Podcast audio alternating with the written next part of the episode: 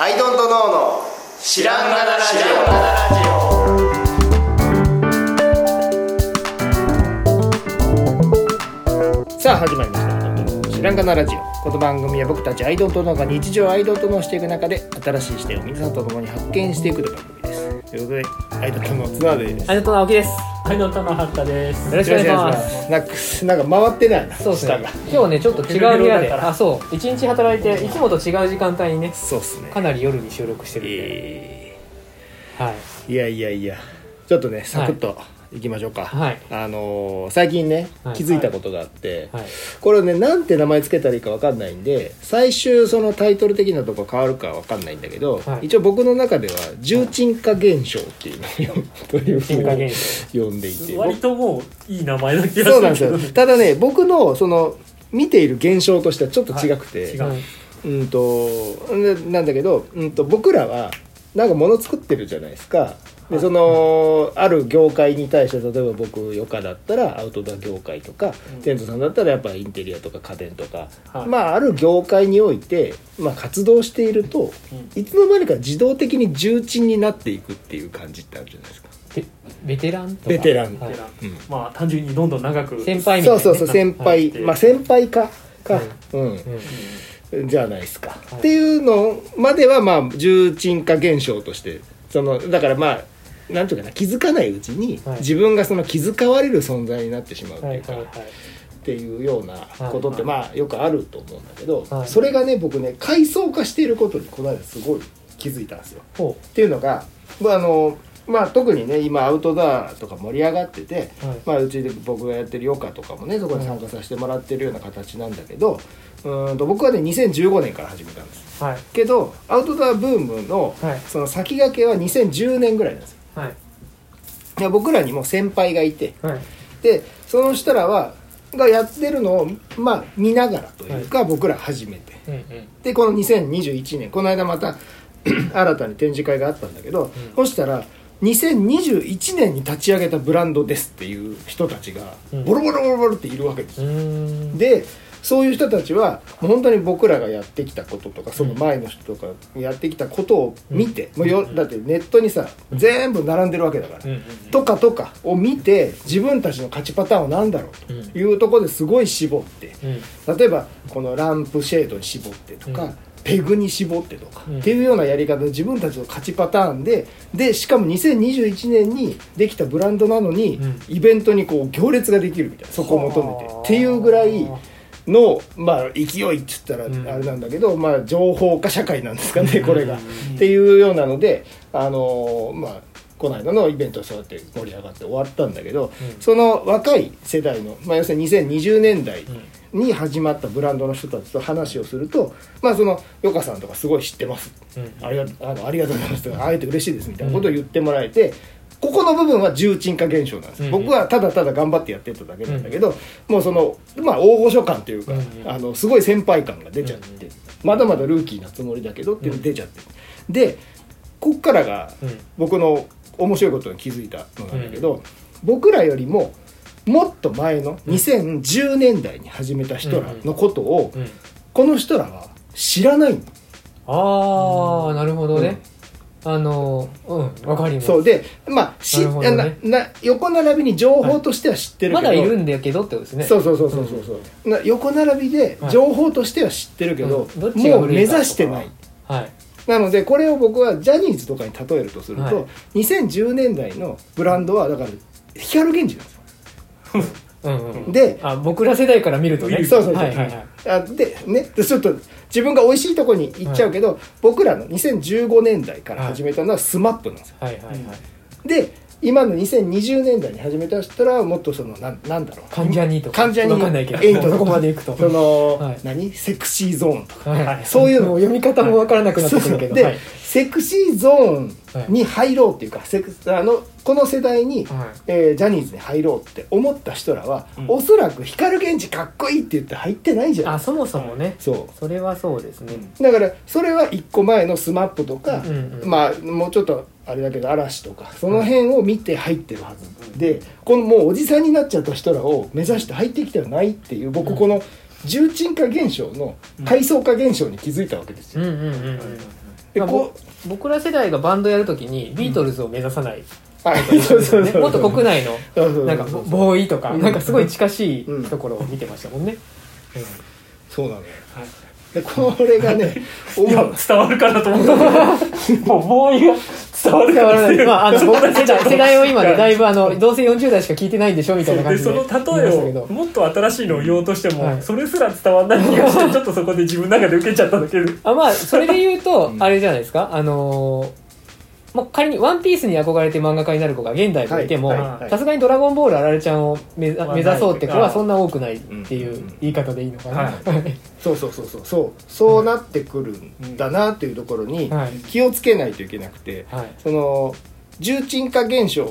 だから、だからというか重心重重鎮化現象というのは自動的に起こってしまうので、はいまあ、売れてるブランドであろうが売れてななかろうが、いそこそこ有名だったら、はいなんかそのなんかね会えて嬉しいですみたいな存在には自動的になると思うんだけど。あそこでねちょっと俺結構イケてんなってそう思ってると思ってるとあっという間に忘れられてそうそうそうそうそうそうそう忘れだから重勝手に重鎮化はするが、はい勝手に忘れ去られもするよっていうそうですねことに気をつけないと、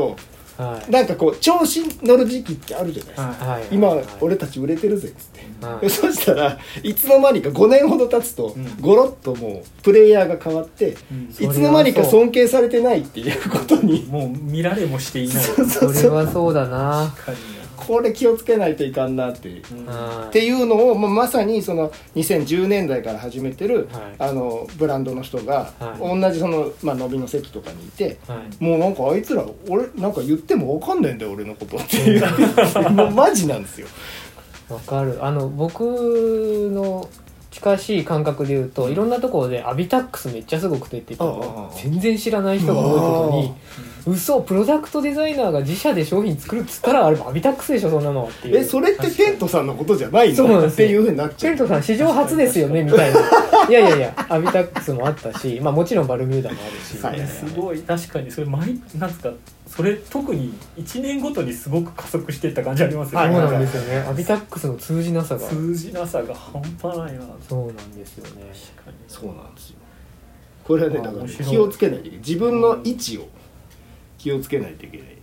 あのーこの間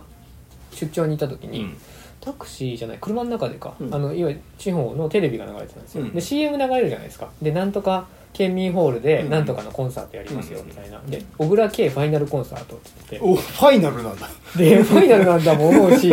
小倉圭ってちょうど知らないじゃな いですかなんかシクラメンのぼ話しか知僕らのない小学生ぐらいの頃から、うんどうも重鎮っぽくいるんだけど、うんうんよくわからない人わじゃからないですないね。うんのしかもそのファイナルコンサートがはいはいはい。行われるんだっていうこのひっそりとひっそりとなんだろう閉じていく感じ 確か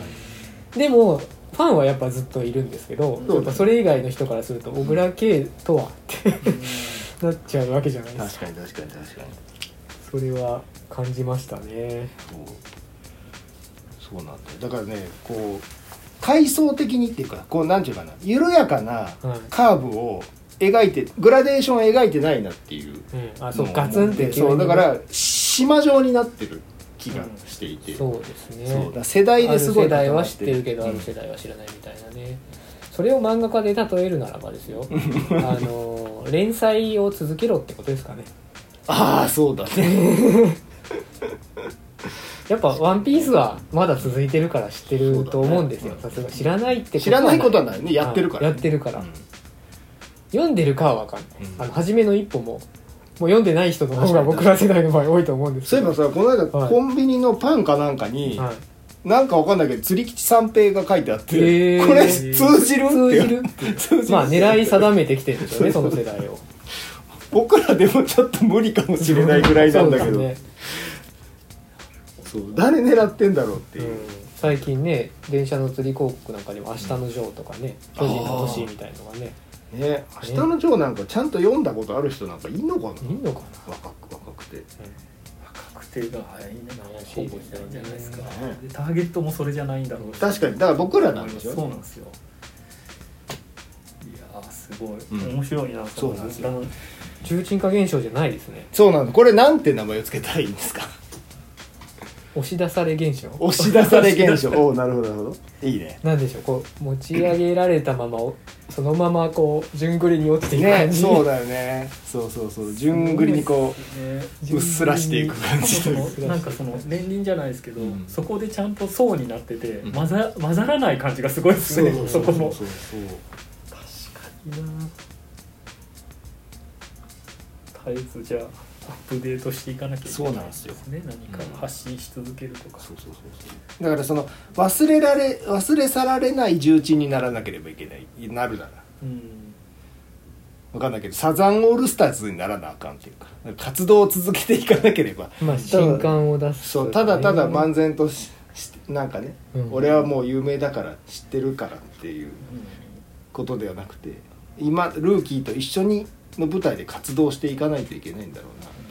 うななんかどこで聞いたか忘れたんですけど僕はバルミューダがまだトースター出してた頃にねみたいな話をする人を見かけてほうほう「待て」とうん「トースター出した」っていうのは僕らの中では成功第3弾ぐらいのだいぶ後編なんですよね確かに確かにもうあの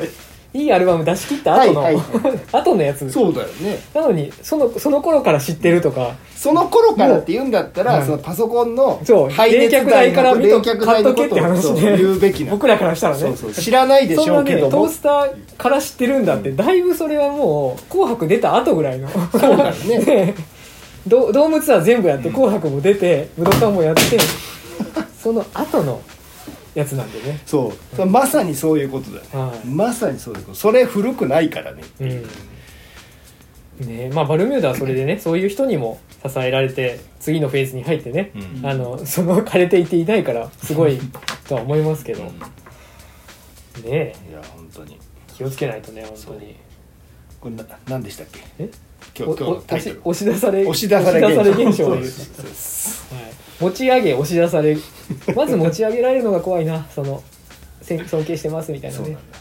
押しそ怖ういな持ち上げられて、うん上から押し出されるっていうやつトゥルンってつるんトゥルンっていこれや怖ーい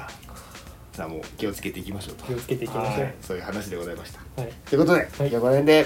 ありがとうございましたありがとうございましたありがとうございました